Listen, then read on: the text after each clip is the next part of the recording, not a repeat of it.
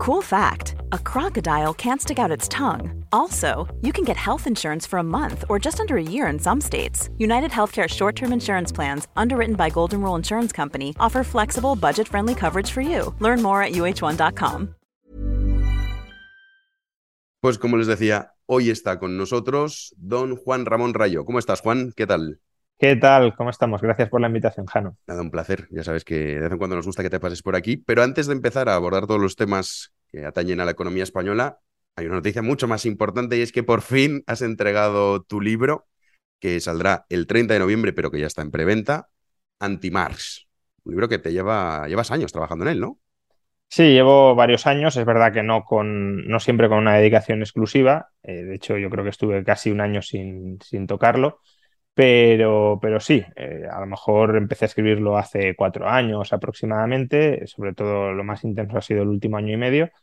Y, bueno, eh, la verdad que estoy contento con el trabajo final, que seguro que es mejorable en muchos sentidos, pero, pero creo que es eh, trabajo suficientemente acabado para, primero, para analizar la, objetivamente o todo lo objetivamente que sea posible, porque al final siempre son interpretaciones, pero todo lo objetivamente que sea posible el pensamiento de Marx y, después para tratar de, destrozarlo también todo lo que sea posible. bueno, vamos a dejar el link porque ya está en preventa eh, en la descripción para que ustedes puedan hacer ya su reserva. Sale el 30 de noviembre, son dos tomos 1.700 páginas o 1.800. Bueno, todavía no está el paginado terminado, pero sí, rondará, rondará. por ahí. No, creo que llegue a las 2.000, pero no, no se andará muy lejos. Te estás dejando un poco el look de Mars, ¿eh? Juan, estás ahí. Sí, pero eso. Para meterte en el personaje, ¿no? Eso no, ha, sido más que nada porque el trabajo de las últimas semanas no me ha dejado tiempo a mucha cosa. Que a lo mejor también Marx en parte tenía ese look por eso, ¿no? porque Marx, en contra de lo que a veces se dice, eh, no, no, le gustaba trabajar, es verdad, en, trabajos que podríamos llamar alienantes, pero sí que trabajaba muchísimo intelectualmente y mm. no hacía prácticamente otra cosa que eso. Bueno, pues ahí tienen ustedes ese libro que ya podrán, supongo que habrá mucha más información al respecto de la y, también la teoría ¿no? económica. sí, eso, eso son notas a pie de página, ¿no? que nadie crea que esto es un libro donde se va a atacar a Marx eh, o las ideas de Marx. económica, ¿no? claro, no, se va a atacar a, las ideas de Marx en función de la vida del personaje o de la persona, pero sí es cierto que en ocasiones Marx intenta hacer una conexión, por ejemplo, de estilo de vida o de condiciones materiales de vida con ideología, o al menos algunos intentan hacer en el marxismo esa conexión, y bueno, pues también entonces es, pertinente eh, analizar si Marx tenía un estilo de vida proletario que le permitía desarrollar la ciencia proletaria o no, claro. lo que también es pertinente abordar eh, son los presupuestos generales del Estado que eh, ha aprobado el gobierno español. Y ya, bueno, la autoridad fiscal ha dicho que nacen viciados y, bueno, el gobierno ha dicho que a pesar de eso no va a hacer ningún cambio. ¿Cuál es tu opinión de unos presupuestos que muchas veces nosotros olvidamos que es la ley más importante que aprueba una nación? Porque es la que va a fijar el rumbo a corto y también a medio plazo. Ya son los presupuestos generales ruinosos Vale, vas a sufrir las consecuencias al corto, pero también al medio plazo. ¿Cuál es tu, impresión de estos presupuestos? Bueno, en cuanto a la forma, creo que los comentarios que ha hecho la Autoridad eh, Independiente de Responsabilidad eh, Fiscal, la IREF, eh, son, son llamativos. ¿no? Es decir, que, nacen viciados y con carencias importantes. Lo hice no tanto por el fondo, sino por la forma, porque el gobierno ha dificultado, ha bloqueado que la IREF obtenga información para poder evaluar adecuadamente estos presupuestos. Y por eso dice que nacen con carencias importantes, porque no se los ha podido someter a una evaluación en sentido más, más estricto. Entonces, bueno, si conjugamos esto con eh, esa tensión en la Comisión Europea de no te doy el dinero si no habilitas una auditoría al destino de los fondos, lo que, con lo que nos encontramos es con una resistencia numantina de este gobierno, probablemente no solo de este gobierno, pero ahora sí, de manera muy clara con este gobierno, a cualquier tipo de fiscalización, de supervisión de su labor. Eh, no les gusta que su, aunque decían que eran el gobierno de la transparencia, no les gusta la transparencia, no les gusta que desde fuera, ya sea la IREF, la Comisión Europea o la propia ciudadanía, los fiscalicen. Y, y eso es un problema muy serio en el largo plazo, porque tener un gobierno y unas instituciones de mala calidad que no pueden ser fiscalizadas, que no pueden ser controladas, pues es el caldo de cultivo para la corrupción ilegal, pero también para la corrupción legal. Es decir, prácticas que si bien no son ilegales, sí son moralmente corruptas, como por ejemplo voy a repartir una determinada cantidad de dinero a, empresas que me son afines, aunque formalmente superen concursos y demás, o a gobiernos autonómicos que me son afines, eh, aunque esté dentro de mi discrecionalidad eh, cómo repartir los fondos. Entonces, si, es, si todo eso es complicado de controlar, si es complicado de controlar por qué se reparten los fondos de una determinada manera y no de otra, eh, pues el gobierno se descontrola y un gobierno descontrolado es un gobierno peligroso. Eso en cuanto a la forma. En cuanto al fondo, eh, creo que la, filosofía de estos presupuestos, que, es coincidente con la de los anteriores, eh, sobre todo con, los presupuestos, bueno, los, que hubo, ¿no? Porque hasta entonces estaban los de Montoro, pero con los presupuestos post pandemia, es que eh, durante la pandemia hubo un, crecimiento brutal del tamaño del Estado, que incluso a lo mejor se podía llegar a justificar por, razones coyunturales. Hay mucho más gasto sanitario, eh, hay que hacer frente a políticas de mantenimiento de, ingresos para los trabajadores que se queden forzosamente en el hogar. Bueno, pues, uno puede decir, estamos ante una emergencia y aumenta el gasto, no, no hay otra. El problema es que ese incremento del gasto extraordinario se ha convertido en ordinario. El gobierno ya sacó pecho diciendo que no iba a reducir el nivel de gasto con respecto a los niveles de pandemia, que iba a cambiar eh, los componentes donde gastaba, pero que no iba a reducir el gasto. Y, por tanto, tenemos lo que el economista, historiador Robert Hicks llamaba el efecto trinquete. Los trinquetes son mecanismos que, van hacia adelante, pero no tienen marcha atrás. Pues aquí lo mismo. Parece que una vez hemos consolidado un incremento brutal del gasto público, ya no hay marcha atrás. Ya no, ya no podemos volver al nivel anterior en el que estábamos. Y, estos presupuestos van en esa misma dirección, seguir cebando el gasto público. Y claro, si tú cebas el gasto público, tienes que aumentar los impuestos, aunque sea a medio plazo, no necesariamente de manera inmediata, pero sí a medio plazo. Y estos presupuestos también van en la línea de establecer nuevos impuestos que no son aún así suficientes para todo el gasto público que se está soportando y auguran aumentos, por tanto, fiscales todavía mayores en el futuro, dado que no parece que este gobierno, y por desgracia me temo que ningún otro, vaya a querer reducir de manera significativa el gasto público. Y aún hay otro componente del fondo de los presupuestos que creo que merece mención, y es, no solo está aumentando el gasto público, sino qué tipo de gasto público está aumentando. Y en concreto, el gasto público nuclear que está aumentando es el gasto en pensiones. Los presupuestos eh, están siendo fagocitados por el gasto en pensiones. El gasto en pensiones ya supone el 43% de todo el gasto presupuestario. Si le añadimos los intereses de la deuda, que bueno, no es que tengan mucho que ver, pero bueno, por hacer una cifra redonda, estamos en gasto más o menos disponible para lo que podríamos llamar políticas sociales, políticas socialdemócratas, del 50%. La mitad del presupuesto se lo come automáticamente las pensiones y los intereses de la deuda. Y es en la otra mitad donde se puede hacer algo de política social, que tampoco, porque eh, ¿cuánto han aumentado el gasto en becas, por ejemplo? Pues unos pocos cientos de millones de euros.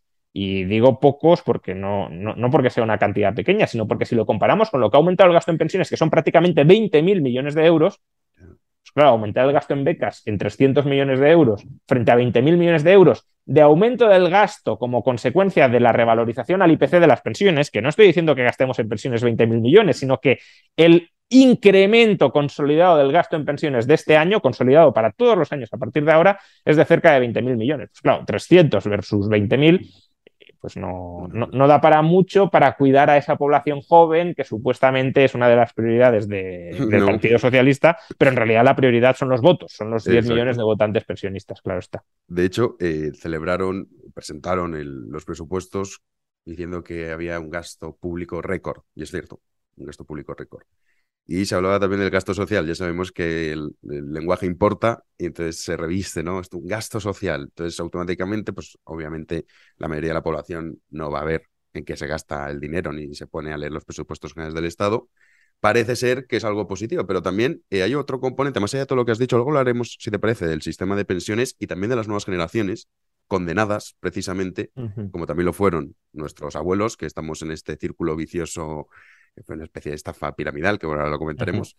Eh, pero el endeudamiento público también es algo fundamental, que ya también hemos asumido que básicamente pues es normal tener una deuda pública superior al 100% del PIB, en torno al 120, va bajando al 115, porque es verdad que la cuestión de la inflación también favorece al gobierno a la hora de poder pagar los intereses, porque no le cuesta, entre comillas, tanto como le costaba antes. Pero el endeudamiento público es fundamental y llega un momento en el que quizá, no lo sé, podamos asistir a una crisis de deuda pública que eso supondría, vamos, se la acabose. Sí, desde luego. Es decir, un, endeudamiento público a los niveles eh, a los que los tiene, a lo que lo tiene España actualmente, es una bomba de relojería potencial. Es una bomba de relojería que quizá un relojero pueda desactivar durante un tiempo, pero, pero se puede terminar reactivando.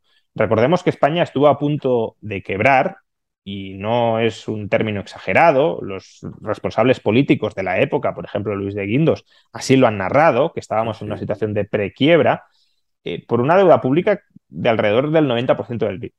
Hoy estamos en el 115 y estamos en el 115 con un déficit público que, según la IREF, no se va a reducir este año, sino que incluso se puede incrementar. Es decir, es un déficit público que si bien no está en niveles tremendamente preocupantes del 10%, por ejemplo, como el que teníamos en el año 2011, sí es un déficit público de en torno al 4,5-5% que tiene un cierto componente pegajoso, es decir, no termina de, despegarse de nuestras finanzas públicas. Y, claro, si tú tienes esa deuda pública tan alta y ese déficit público más o menos ahí estructural, pues claro, es que eh, si los tipos de interés suben mucho, pues el mercado se puede empezar a poner nervioso, los inversores, con respecto a tu capacidad de repago de la deuda. ¿Van a subir los tipos de interés? Bueno, están subiendo. Están subiendo porque la política que tiene que articular el Banco Central Europeo para luchar contra la inflación es subir los tipos de interés. Y si se suben los tipos de interés, pues, tu deuda o paga tipos de interés superiores o los inversores no la compran. Es verdad que el Banco Central Europeo, precisamente para que no se descontrole el coste de ciertas deudas públicas, como las de Italia o la de España o la de Grecia, ha articulado eh, dos mecanismos. Uno es que las reinversiones que vaya a hacer de los bonos que van venciendo eh, no, serán reinversiones equilibradas entre países, sino que estarán sesgadas, concentradas hacia países como España, como, como Italia, y dos, ha habilitado un nuevo mecanismo que, si hace falta, pondrá en marcha y es si se disparan mucho los tipos de interés y se dan ciertas condiciones, eh, rescataría básicamente a, estos países. Y eso ha calmado algo los mercados, aunque ni mucho menos estamos en los tipos de interés que teníamos a principios de año. Estamos en, tipos de interés máximos desde el año 2014. Eh, ahora, ¿estos mecanismos pueden aguantar permanentemente el coste de la deuda pública española? yo tengo mis serias dudas. ¿Y por qué las tengo? Pues primero, si la inflación no se disipa sola, los tipos de interés van a tener que subir más. Eh, es verdad que hay algunos escenarios en los que la inflación, sobre todo en Europa, podría empezar a bajar.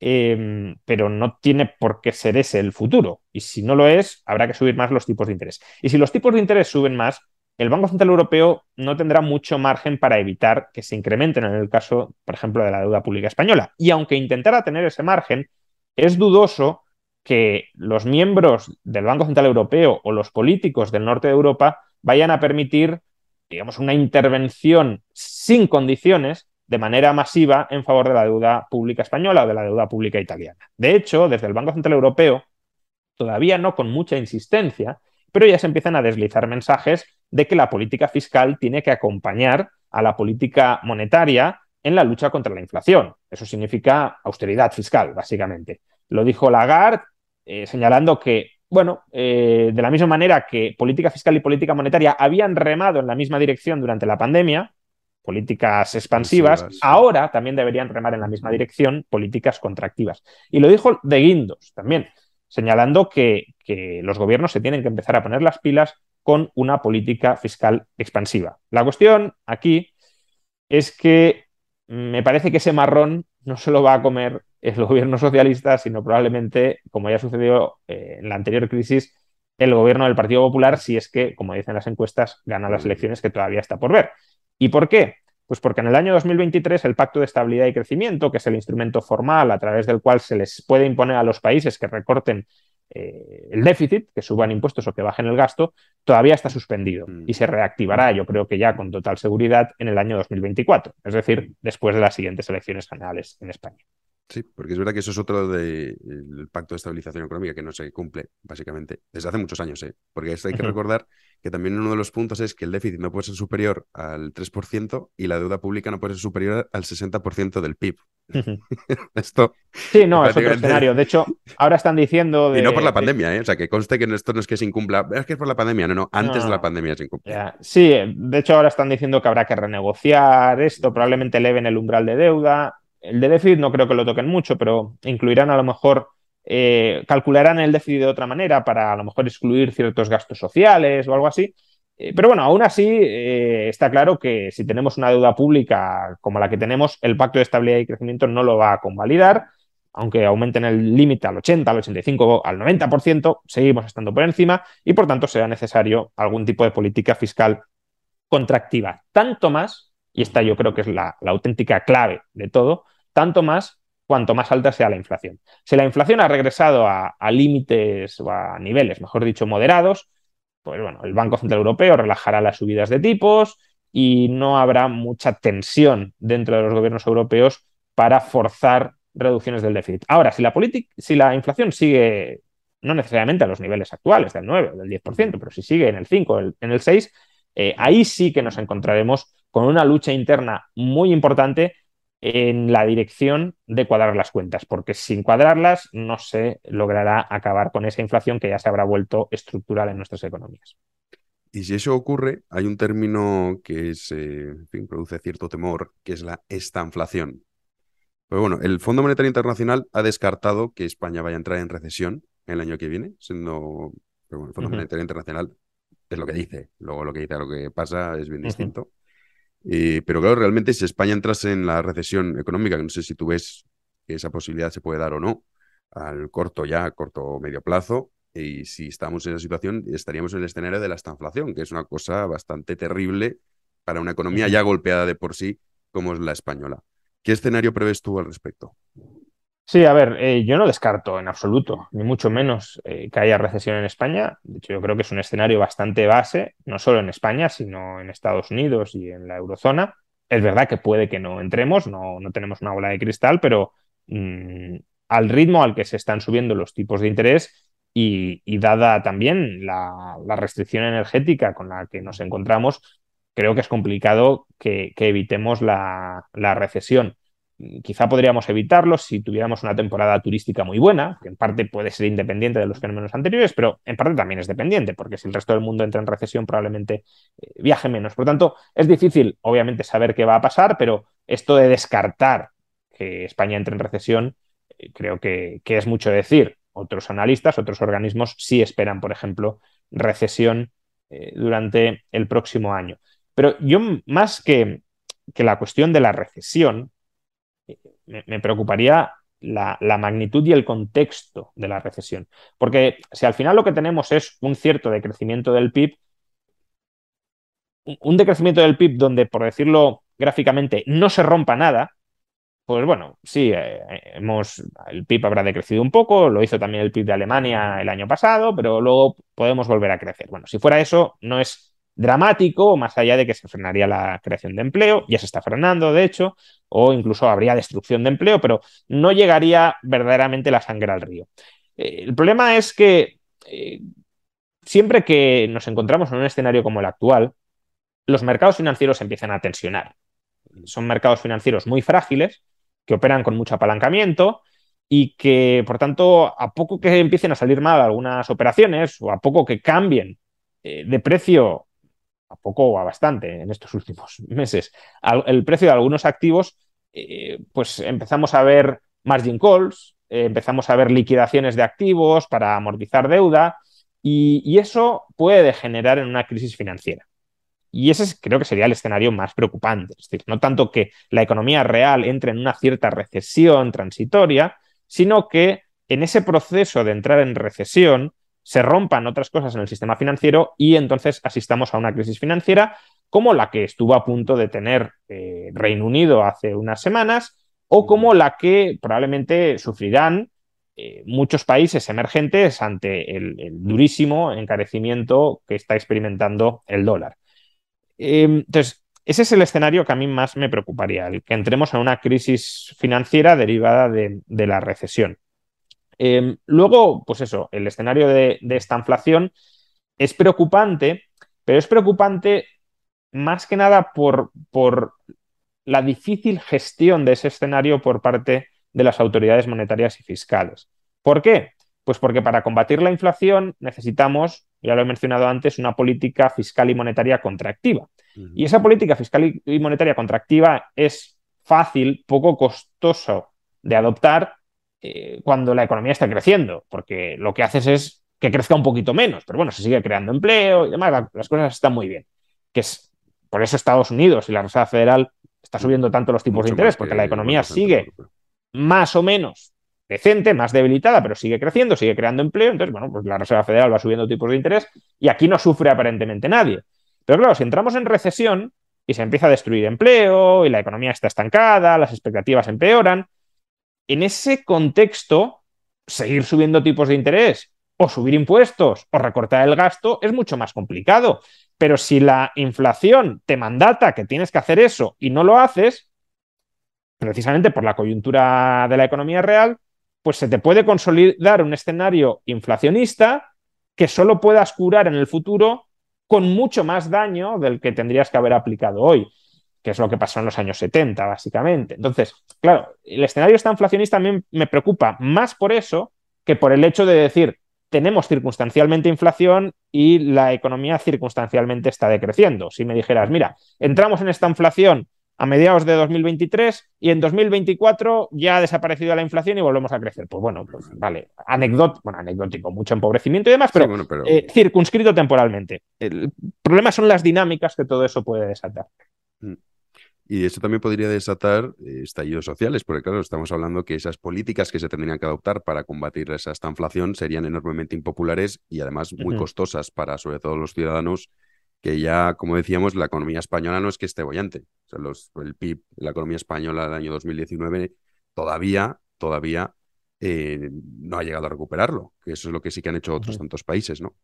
Es que al final dices, la situación en España, y luego también comentando decir, vamos a dejar de lado las reformas que debemos adoptar, porque hacemos unos presupuestos generales pensando en unas elecciones autonómicas municipales y también generales en 2023, el que venga, que no sabemos si será Sánchez, Feijóo o el que sea, la realidad que se va a encontrar es un país con un déficit desbocado, una deuda pública desbocada, un gasto público elevadísimo. ¿Y a partir de ahí qué hacemos? Porque tú comentabas subir impuestos, pero ¿hasta qué punto puedes subir impuestos? El impuesto a las grandes fortunas es un impuesto ideológico, o sea, ni efectos recaudatorios no va a solventar absolutamente nada. Y esto cualquiera que, que haga los números lo puede ver. Entonces, claro, a la clase media española que ya está siendo enormemente perjudicada y empobrecida también a través de los impuestos, ¿Qué, haces? Sí, aparte comentabas la conflictividad social. Eh, claro, la, sociedad española ya viene aguantando mucho un empobrecimiento bastante duradero. Yo diría desde la anterior crisis financiera. sí, absolutamente. Eh, la renta per cápita está estancada desde entonces y eso es lo que te mide el estándar de vida medio de un país. Por tanto, en, en 15 años el estándar de vida no ha aumentado nada y sí que ha bajado bastante durante algún momento de esos años o algunos momentos, no solo uno. Eh, entonces, viene aguantando o viene soportando mucho, especialmente durante los últimos dos años, en los que el, trabajador que ha conservado el empleo, que bueno, más o menos es la mayoría, porque se ha creado netamente empleo, pero el que ha conservado el empleo ha sufrido la devaluación salarial más importante en 40 años.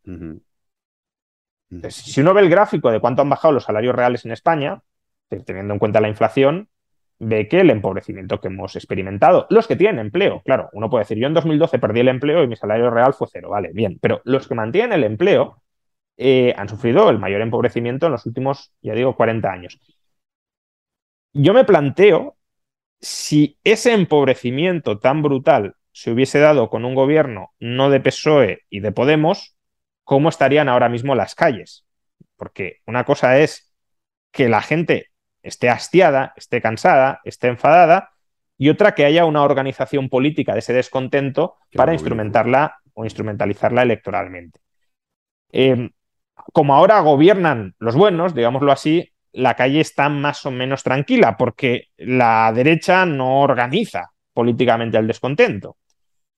Pero claro, si hay un cambio de gobierno, si con todo lo que venimos arrastrando, se le añaden medidas como las que comentábamos antes, de subidas de impuestos o no bajadas, ¿no? porque Feijóo dice que va a bajar impuestos, ya veremos qué impuestos baja. Bueno, bueno, bueno. Eh, recortes de gasto y demás. Claro, si mezclas todo eso con eh, la capacidad de organización eh, social o popular o de, grupos, ya digo, afines a, determinados partidos políticos, que además estarán deseosos, si han tenido un mal resultado electoral, de reconquistar la calle para, bueno, darse un baño de masas y, alegrarse el día, pero además también como estrategia para recuperar el poder, pues sí, creo que podemos tener una conflictividad social. Si no se calma la inflación, si no se calman los mercados.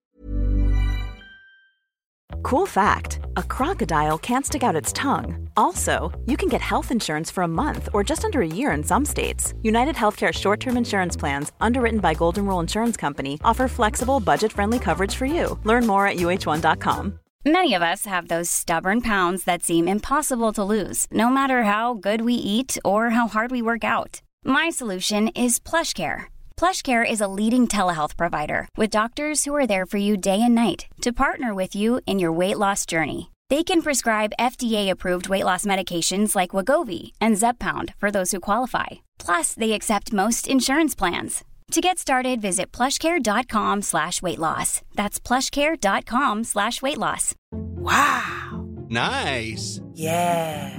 What you're hearing are the sounds of people everywhere putting on Bombas socks, underwear, and t-shirts made from absurdly soft materials that feel like plush clouds. Yeah, that plush. And the best part? For every item you purchase, Bombas donates another to someone facing homelessness. Bombas, big comfort for everyone. Go to bombas.com slash ACAST and use code ACAST for 20% off your first purchase. That's bombas.com slash ACAST, code ACAST. Financieros Eh, si no regresa al crecimiento, que, puede ser similar a la que tuvimos pues, hace una década. Has dicho bajar impuestos y bueno, Liz Truss en, el Reino Unido anunció una rebaja impositiva que luego finalmente dio marcha, atrás, eh, se marchó el, ministro de Finanzas y que mucha gente decía, ah, ven, porque la excusa es bajar impuestos no es bueno. Pero claro, es que cualquiera que lees el anuncio dice, muy bien, usted está aquí anunciando bajadas impositivas, pero ¿qué pasa con el gasto? Porque es que parece que el gasto es una cosa que es intocable, es que nadie habla del gasto. Pero da igual, hagan ustedes el ejercicio en España, escuchar a alguien decir el gasto público, y cuando se habla del gasto, se habla de una forma superficial y muy populista, y es, que los coches oficiales o es que los diputados cobran tanto. Que muy bien, ¿eh? que yo eso me parece fenomenal recortar todo lo que sea gasto político. Pero oiga, seamos serios, eso no soluciona el problema en España. Entonces, claro, cuando hablas de Feijóo, y también cuando lo escucho decir, eh, voy a bajar impuestos, sobre la cuota autónoma no ha dicho nada. Sobre que esto es otro tema, ¿no? De, hecho, votaron a favor. O sea, eso sabes que ya te lo comes. O sea, a partir de ahí ya sabes que la subida de cuota autónoma te vas a comer. Que están todo el rato con deflactar el IRPF. Y dices, bueno, a ver, deflactar no es, no es bajar el, IRPF. y, es... importante esto, Feijóo no defiende deflactar todos los tramos del IRPF. No, y esa es otra, solo a partir de cierta cantidad. Entonces, claro, al final vivimos en un mundo en el que escuchamos bajar impuestos constantemente, que incluso hay gente que acepta que deflactar el IRPF en ciertos tramos es bajar impuestos cuando realmente no lo son. Entonces dices, bueno, eh, ¿cómo es posible que todo el mundo hable de eso y no del gasto? ¿Qué pasa con el gasto? Es lo que le pasó a Liz Se ha convertido en una especie de dogma intocable, ¿no? El gasto público. Claro, es que al final el, presupuesto te da una descripción de, qué votos se están comprando. Y, claro, si tú empiezas a recortar gasto, estás destruyendo redes clientelares, es decir, gente que te puede votar o que te puede dejar de votar eh, si, ya te estaba votando. Ese es el drama, por ejemplo, que tiene Argentina. Argentina tiene un problema de déficit público estructural gigantesco, eh, que es lo que le provoca la altísima inflación igualmente estructural y es lo que le provoca además la necesidad de adoptar una política proteccionista eh, y de control de cambios derivado de todo lo anterior, que es lo que empobrece el país. Es decir, es un desastre absoluto durante 70 eh, años como consecuencia de ese déficit que se ha vuelto estructural y que nadie quiere tocar. Y pese a que la culpa del desastre es el déficit, y creo que todo el mundo más o menos lo sabe, nadie se atreve a tocarlo. A lo mejor los peronistas no lo saben, que ya me extrañaría, pero desde luego eh, Macri lo sabía. Lo sabía, lo sabía. ¿Tocó algo? No, no tocó nada. Eh, ya veremos si Milei, en caso de que llegue al poder, él sí quiere tocarlo, pero ya veremos si tiene la capacidad política para, para tocarlo, ¿no? Entonces, si caemos en la trampa, y estamos, yo creo que ya en ella o muy cerca de caer, de, de que eh, el apoyo electoral que pierdes por recortar es muy superior al que ganas eh, por recortar, muy superior, ¿eh? no un poquito, sino muy superior, es decir, que cualquiera que haga las reformas necesarias netamente pierde las elecciones, yo creo que entramos en, la trampa de la argentinización, con la salvedad de que quizá Europa nos, nos pudiese imponer esas reformas, como se las impuso Zapatero, tú pierdes las elecciones, pero lo haces. Pero Europa mismo también ha ido cambiando y hoy tiene una actitud que no es la que tenía hace 10 eh, o 12 años. Por tanto, tampoco habría que confiar demasiado en Europa más allá de para las cosas más grotescas, ¿no? Eso probablemente sí lo frene, pero, pero el rigor presupuestario que imponía Europa hace 12 años no, no es el actual. Veremos también hasta cuándo Europa puede mantener esa postura. Es decir, la población alemana hasta qué punto dirá, oye, yo estoy sufriendo una inflación del 10%, eh, me suben a lo mejor los impuestos o me recortan el gasto y los españoles los financia el Banco Central Europeo. veremos todo eso, ¿no? Pero, pero, desde luego sí es complicado. Em, en el caso del Lift Trust, pues se ha visto. Tenía un ministro de Economía que, que claramente tenía un discurso liberal. Mm. Él hablaba de, de, la necesidad de reducir el peso del Estado en la sociedad civil, de desregular, etcétera. Pero, claro, baja impuestos ya no manteniendo el gasto, sino disparando el gasto. Mayor deuda. Si, baja, si bajas el gas, el impuesto, si bajas impuestos disparando el gasto, más deuda en un país que ya estaba muy endeudado. Y eso es lo que te tumban los mercados financieros, evidentemente si es que esto lo venimos diciendo algunos desde la anterior crisis financiera, cuando decíamos, nos atacan los mercados, ¿no? Los mercados se defienden, se defienden porque los estás inundando de deuda y no te la quieren comprar, no te quieren comprar la mercancía averiada de unos pasivos que vas a impagar si no cambias de rumbo. Y, ese ataque de los mercados es lo mismo que le ha sucedido atrás. Eh, algunos ahora, claro, intentan instrumentalizar este fracaso de la bajada de impuestos detrás para hacer un ataque ideológico a las bajadas de impuestos. Bueno, no sé, está Mónica García diciendo, esto es lo mismo que hace Ayuso en Madrid, nos va a conducir al desastre. Hombre, pues no estoy viendo ningún ataque de los mercados contra la deuda autonómica madrileña, como, como la que sí hubo contra la deuda pública eh, británica. Eh, ¿Por qué? Pues porque el problema, insisto, era el exceso de endeudamiento y el déficit al que esto abocaba. Tampoco están diciendo ahora que ha rectificado el, nuevo ministro de, Economía detrás, tampoco están diciendo que se ha recortado el gasto. Es decir, el ministro de Economía eh, detrás no solo ha anunciado que se da marcha atrás en la bajada de impuestos, sino que también el gasto aumentará bastante menos de lo que había prometido inicialmente. Por lo tanto, también deberíamos decir que las políticas de aumento de gasto que promueve Pedro Sánchez son insostenibles, como ha mostrado el gobierno detrás. Pero eso, evidentemente, no lo dicen porque no se hace un análisis riguroso del caso, como el que algunos, por cierto, intentamos hacer. Yo el mismo día 23 de septiembre, en el que se anunció la bajada de impuestos, dije que esto era una locura. ¿Y por qué era una locura? Mm. Y no solo por el endeudamiento, que también, sino porque en una, en una coyuntura altamente inflacionista como la que está metido Reino Unido, lo que no puedes hacer es bajar impuestos sin recortar el gasto. Puedes bajar impuestos si recortas el gasto. Es decir, puedes recalentar la economía bajando impuestos si la enfrías recortando el gasto, pero no puedes recalentar la economía bajando impuestos y recalentar la economía subiendo el gasto porque entonces cebas todavía más la inflación. Bueno, algunos lo dijimos el mismo día 23 de septiembre, por mucho que nos guste ideológicamente que se bajen impuestos, recortando gasto. Eh, no intentamos decir, oh, qué, qué, bueno el nuevo ministro de Economía inglés que está bajando impuestos, esto es lo que hay que hacer en España, mm, Inglaterra marca el rumbo. No, aunque, aunque a mí me gustaba en abstracto bajar impuestos, dije, esto está mal hecho. Claro. Eh, y ahora, claro, eh, en cambio, los, muchos otros que no hacen ese análisis mínimamente riguroso sino que intentan arrimar simplemente las cosas a su sardina, cuando ha fracasado, evidentemente, esa política porque nos han dado otras circunstancias, se callan que ha fracasado porque nos han dado otras circunstancias y se quedan con el mensaje propagandístico de que bajar impuestos arruina las economías. Una absoluta estupidez.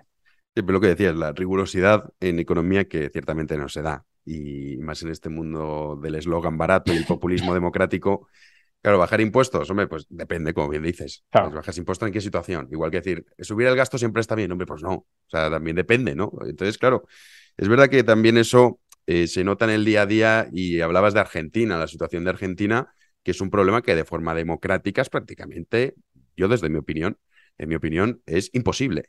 Pero literalmente, o sea, de forma democrática es imposible que Argentina salga de esa gran trampa en la que entraron porque aquí es el gobernante que llega y es, tiene que ser un kamikaze. Que entre sabiendo que primero, si consigue llegar hasta el final, que no lo decapitan antes en la plaza, eh, sabe que no va a ganar ni de broma, o sea, que va a perder todos los votos. Entonces, claro, al final, tras esa gran trampa que comentabas. o sea, tiene que ser alguien que esté dispuesto, si hace falta, a perder las elecciones y se tiene que dar una coyuntura donde la población a lo mejor esté dispuesta a sacrificarse. es decir, si, si, están en medio de una crisis muy fuerte, eh, pues claro, si, si, llega uno que dice, oye, yo voy a hacer esto y, lo voy a hacer porque es la única forma de solucionar mm, lo que tenemos y todos los demás están desacreditados, a lo mejor esa persona, eh, estoy pensando por ejemplo en mi ley, si, si llegara a la presidencia en un contexto de altísima inflación, bueno, ya la tienen, todavía más, em, y con empobrecimiento creciente de la población, y además llega con un discurso claramente partidario del recorte del gasto, pues sí tiene, yo creo, una ventana a lo mejor de medio año, de un año, para hacer reformas muy eh, incluso brutales, ¿no? Porque tienes, tienes la legitimidad democrática de que te han votado diciendo que vas a hacer eso, y además es que todos los demás son un fracaso y han llevado al país al desastre. Que esa es la coyuntura que tenía además Rajoy en el año 2012 y, por eso es tan eh, detestable que Rajoy no aprovechara ese momento para hacer las reformas que había que hacer, más allá de una reforma laboral que no estaba mal, pero que desde luego ni siquiera iba todo lo lejos que tenía que ir, pero es que aprovechó el momento para subir impuestos, no para bajar el gasto, sino para subir impuestos. Es decir, eh, el Partido Popular queda absolutamente deslegitimado para articular cualquier discurso mínimamente liberal desde el momento en el que Rajoy hizo lo que hizo, he dicho en 2012, bueno, en diciembre de 2011. Mm, sí, de hecho había dos vías, ¿no? La vía irlandesa, que es la que se podía haber adoptado, y es la que se negó, y además es una coyuntura que es cierto, mayoría absoluta, Congreso, Senado, la mayoría de comunidades autónomas, los sindicatos desactivados, porque era la época de que empezaban a salir las corruptelas de los sindicatos. y además el PSOE... Polvo, PSOE muerto, literalmente. El PSOE muerto, porque Zapatero todo el mundo reconocía que había sido un desastre, que había que cambiar radicalmente de rumbo, y, y lo que hicieron, pues fue, vale, sí, la reforma laboral más o menos bien hecha, pero subir impuestos, recortar muy poco el gasto público eh, y, rescatar bancos. Y rescatar, bueno, he dicho bancos, cajas e indirectamente bancos. Y está, eso es lo que, eso es lo que hicieron en última instancia. Sí, aumentar la deuda pública, el déficit es verdad que bajó porque estaba en el 11%, pero vamos, tampoco llegó a hacer todas las reformas que sí que es cierto que necesitaba España y que además este También bajo con Zapatero, ¿eh? no nos olvidemos. Quiero decir, eh, a veces parece que eh, Rajoy dio un, giro de volante total. El déficit público en 2009 llegó a estar en el 11%, luego bajó al 9% y, Montero lo llevó al 6,5%. Y luego sí, bajó un poco. Pero vamos, que, hay cierta inercia de reducción. Claro, que ya venía. igual que también el desempleo, la reforma laboral, que fue para mí lo mejorcito que hizo ese gobierno, ayudó a que el, empleo, el desempleo se hubiese reducido, pero también esto que era una inercia, o sea, que, va más o menos colaborando todo. Hablabas, eh, ya que estamos hablando de, votos, de partidos políticos, de cómo los problemas económicos se juntan con los sistemas, las formas democráticas, ¿no? De cómo se tiene el poder, quién va a presentarse unas elecciones en España y decir voy a reformar el sistema de pensiones. Hmm. Porque has dado un dato que 43%, 41,8, 42, bueno, cada uno ahí ya es más complicado de decir cuánto es exactamente lo que se gasta, pero en torno al 41 y al 43%. Es decir, prácticamente uno de cada dos euros se va destinado a pagar pensiones. Un sistema de pensiones que ya hemos explicado en este podcast y tú también en tu canal en numerosas ocasiones cómo funciona. Yo creo que ya los que nos escuchan saben cómo funciona. No es que estén guardándote tu dinerito a ti, pero claro, ahora mismo el gran problema es ese. Y todavía, todavía falta porque el grueso de la pirámide poblacional se sume, que será en breve, a ese sistema de pensiones. Entonces, claro, es una bomba de relojería absoluta, pero que nadie, absolutamente nadie en este país, habla de eso. ¿Qué harías tú, Juan? A ver, eh, la reforma que aprobó el PP, que sabes es otra reforma que, estuvo bien porque se la hicieron, no porque la hizo él, como la reforma laboral, que también se la hizo Bruselas. Eh, la reforma que aprobó el PP en el año 2013 era una reforma que solucionaba el problema de la sostenibilidad del sistema de pensiones. Quizá mejorable, pero en general era una buena reforma. ¿Por qué? Porque automatizaba la congelación o el recorte no, pero sí la congelación del gasto en pensiones mientras hubiese desequilibrio. Con lo cual, con el tiempo, necesariamente se tenía que corregir el desequilibrio. Eh, aunque no hicieran nada los políticos. Luego, hombre, los políticos podían decir, yo no quiero que se recorten tanto las pensiones, voy a, hacer, voy a recortar otras partidas de gasto y voy a hacer una transferencia al sistema de pensiones para que no se mm, recorten tanto, ¿vale? Pero entonces ya, es política que tienes, con la que tienes que cuadrar las cuentas. Pero si tú no haces nada, como no está haciendo nada este gobierno, pues automáticamente ya se establecían recortes para que, se cuadraran. Ese automatismo se lo cargó Escriba. Em, se lo cargó Escriba porque Escriba cree que en el sistema de pensiones no hay ningún problema serio. bueno, yo ahí discrepo. Escriba lo sabe, que es lo peor, ah, porque Escriba no es tonto. Escriba no es que no es, que, no es, garzón, o sea, no es garzón que, que, que, eres tonto. No, no. O sea, Escriba sabe de lo que habla, lo cual es todavía peor, porque él sabe que está haciendo las cosas mal. Sí y no. Es decir, eh, yo creo que él concibe, no puede ser de otro modo, que puede haber un problema muy serio en el sistema de pensiones futuro, pero creo que también ha llegado a un punto de autoengañarse porque si tú manipulas los numeritos que metes en el modelo eh, ah, suficientemente, pues el modelo te da un resultado que a lo mejor no es tan malo. Y es verdad que si tú dices, hombre, pues yo creo que todo esto va a salir bien, pues al final a lo mejor el desastre no es tan grande. Em, y, Escriba cree que todo va a salir a pedir de boca, a pesar de que eh, los numeritos tenían que empezar a evolucionar de una manera en la que no están evolucionando. Por ejemplo, eh, la tasa de natalidad en España, según escriba, ya tendría que estar remontando y, si no recuerdo mal, en torno a 1,4 hijos eh, por mujer. Bueno, estamos, sigue cayendo y está en mínimos. Eh, bueno, mínimos fue 2021, pero está prácticamente al mismo nivel que en 2021, mínimos históricos. Entonces, bueno, según escriba, va a llegar casi a dos hijos por mujer en el año 2050 a ver si es verdad. Pero claro, si eso no pasa, pues ya los numeritos del modelo no cuadran. Y luego, pues otra hipótesis es que van a entrar en nuestro país 10 millones de inmigrantes eh, durante los próximos 30 años, es decir, 300.000 nuevos inmigrantes de media cada año. Yo soy muy pro inmigración. La cuestión, de todas formas, es, ¿vamos a poder digerir en tan poco tiempo? Eh, es decir, va, va, vamos hacia una situación de sostenibilidad social eh, si entran 10 millones de inmigrantes y con qué cualificación. Y, decir, no es todo tan sencillo como decir, entran 10 millones de inmigrantes y el problema está solucionado. Dependerá a lo mejor de qué tipo de, inmigrantes, de cómo se integren, de qué eh, cualificación tengan, que no digo que solo tengan que entrar inmigrantes cualificados, que esto muchas veces mm, se entiende mal, necesitamos inmigrantes de todo tipo, porque si solo entran cualificados, hay muchas ocupaciones eh, básicas que se quedan desatendidas y con las que no se genera riqueza. Pero claro, si solo entran no cualificados, pues tampoco la productividad por ahí va a aumentar mucho, los salarios no van a crecer mucho, las bases de cotización tampoco. Entonces, si todo eso no pasa, los cálculos que hace Escriba no valen absolutamente para nada y perfectamente pueden no pasar o no pasar tanto como está pronosticando Escriba. Y por tanto, podemos ir perfectamente, creo que es el escenario base, hacia esa bomba de relojería de la que hablabas, sin tener ningún mecanismo automatizado que aplique recortes, porque uno puede decir como escriba, yo soy muy optimista sobre el futuro, eh, creo que no va a llegar la sangre al río. Bueno, pues si no llega la sangre al río, tú tienes un sistema que en caso de que haya desequilibrio recorta automáticamente, pero si no hay desequilibrio, pues no, se recorta. Claro, pero si tú te cargas el, mecanismo que ejecuta recortes automáticos si hay desequilibrio porque dices que no lo va a haber, o bien, como decías, no te crees que no va a haber desequilibrio y te lo cargas para que no haya recortes, o eh, pues, simplemente no te gusta el mecanismo y te estás jugando todo a una carta y es si salen las cosas bien, pues fantástico, si salen mal, nos hundimos. Parece que en eso Europa ahora sí le está presionando algo para que introduzca algún automatismo en, en los recortes. Escriba habla de semiautomático, porque dice semiautomático porque los políticos se comprometen a que si no hay cuadratura de las cuentas, que recortarán, claro, sí. O sea, que depende de la voluntad política, de la arbitrariedad política. De semiautomático eso no tiene nada. Bruselas quiere que esté automatizado porque sabe muy bien cuál es el percal de la política y de la política española. Pero bueno, ya veremos, porque también la política de Bruselas es política y al final, para no llegar a un choque de trenes, igual ceden donde no deberían ceder.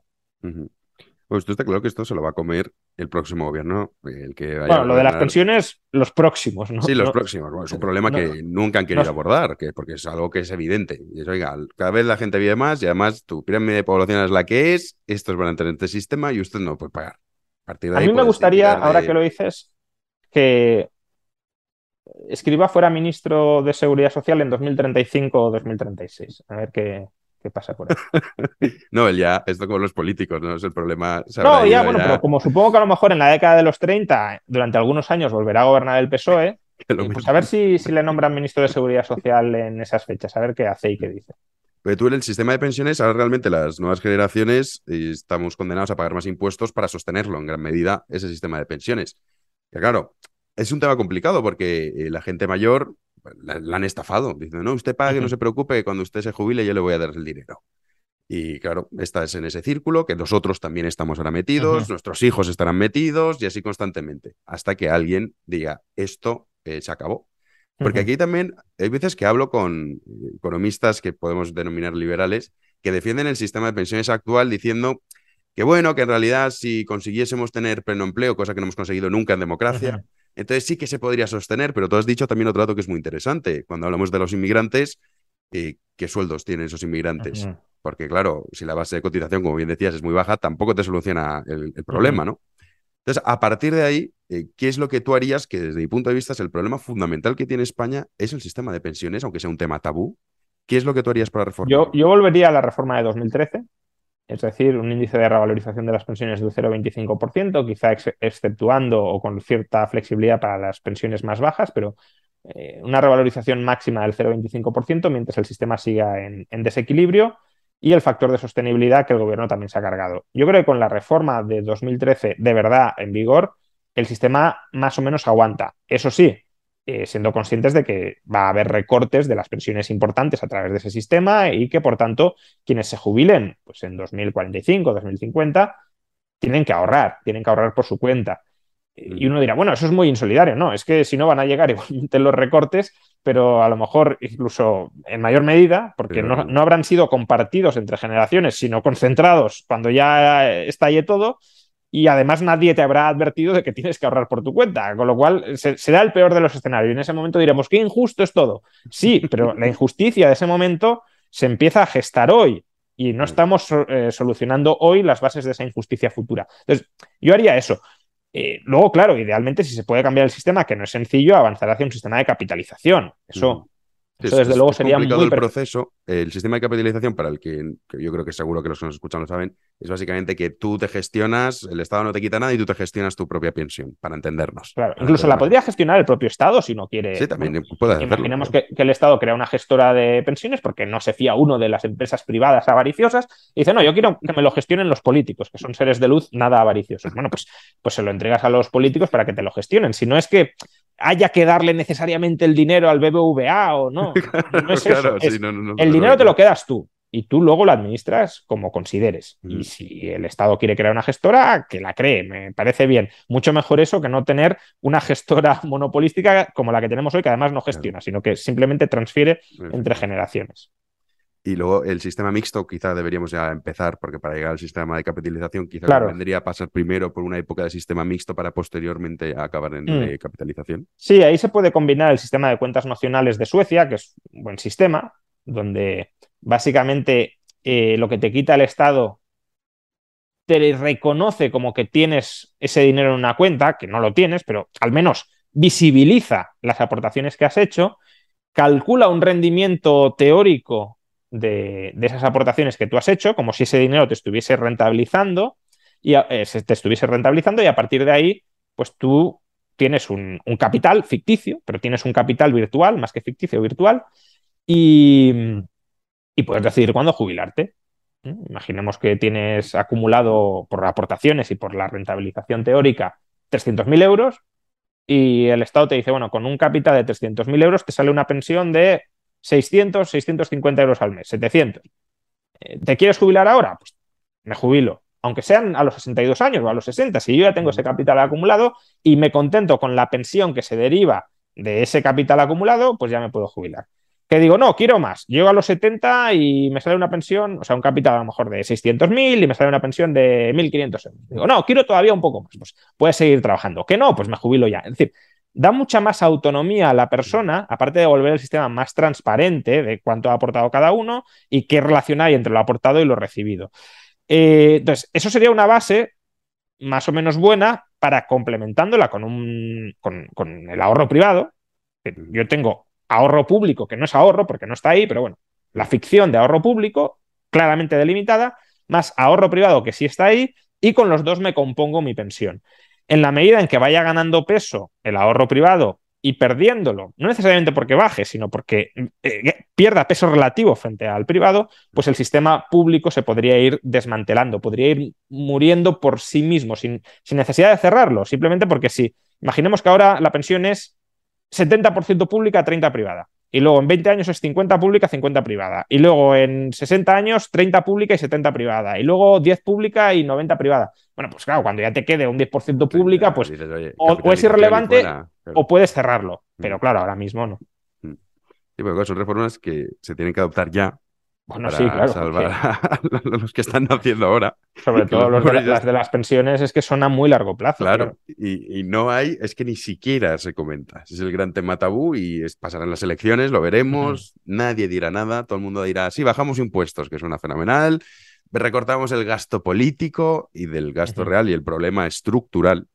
Nadie lo abordará porque son votos. Y al final, pues esto, esto es lo que hay en democracia. Pues nada, Juan Ramón, oye, cuando salga tu libro, eh, si tienes a bien, te pasas por aquí y comentamos y nos centramos en, en, esa obra que, repito, dejo el enlace en la descripción porque está ya en preventa, sale el 30 de noviembre, Anti-Marx, que es la crítica de Juan Ramón Rayo al, no a la persona, que esto también conviene aclararlo, sino a sus teorías y económicas principalmente. Sí, porque además el título puede parecer que es contra la persona. Sí, eh, puede ser que sea ¿eh? y no lo, es, no lo es. el, título está inspirando, inspirado en el Anti-Düring, que es una obra de Engels contra un teórico socialdemócrata alemán de la época que criticaba a Marx y es una crítica a la obra de Düring, aunque se lo conoce como el anti-Düring. Entonces, anti-Marx es ese guiño contra la obra intelectual de Marx. Que aún así, Marx diría que es también una crítica a la persona, porque la obra forma parte de la persona, pero bueno, no es a la persona tal como lo solemos entender. Sí. Bueno, pues te invitaremos para que hablemos solo exclusivamente de esa obra que, bueno, seguro que tiene muchísimo éxito. Y ya vuelves con los vídeos, ¿no? Porque has estado así esta semana. Sí, sí, ya. estabas ahí, que subías entrevistas y tal, pero no estabas con tu veamos ya, no, no. ya, volvemos al hábito de al menos intentar un vídeo un vídeo diario. Que no es, sencillo, ¿eh? No, no, no. Pero bueno, sí, se intenta y muchas veces se consigue. Sí.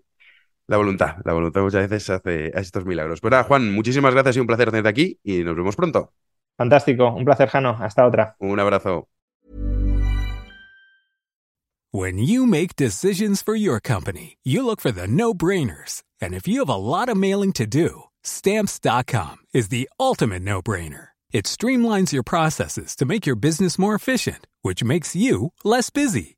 Mail checks, invoices, legal documents, and everything you need to keep your business running with stamps.com. Seamlessly connect with every major marketplace and shopping cart. Schedule package pickups and see your cheapest and fastest shipping options from different carriers. With rates up to 89% off USPS and UPS rates. And with the Stamps.com mobile app, you can take care of mailing and shipping wherever you are. Make the same no brainer decision as over 1 million other businesses with Stamps.com. Sign up with Code PROGRAM for a four week trial plus free postage and a free digital scale. No long term commitments or contracts. That's stamps.com. Code program.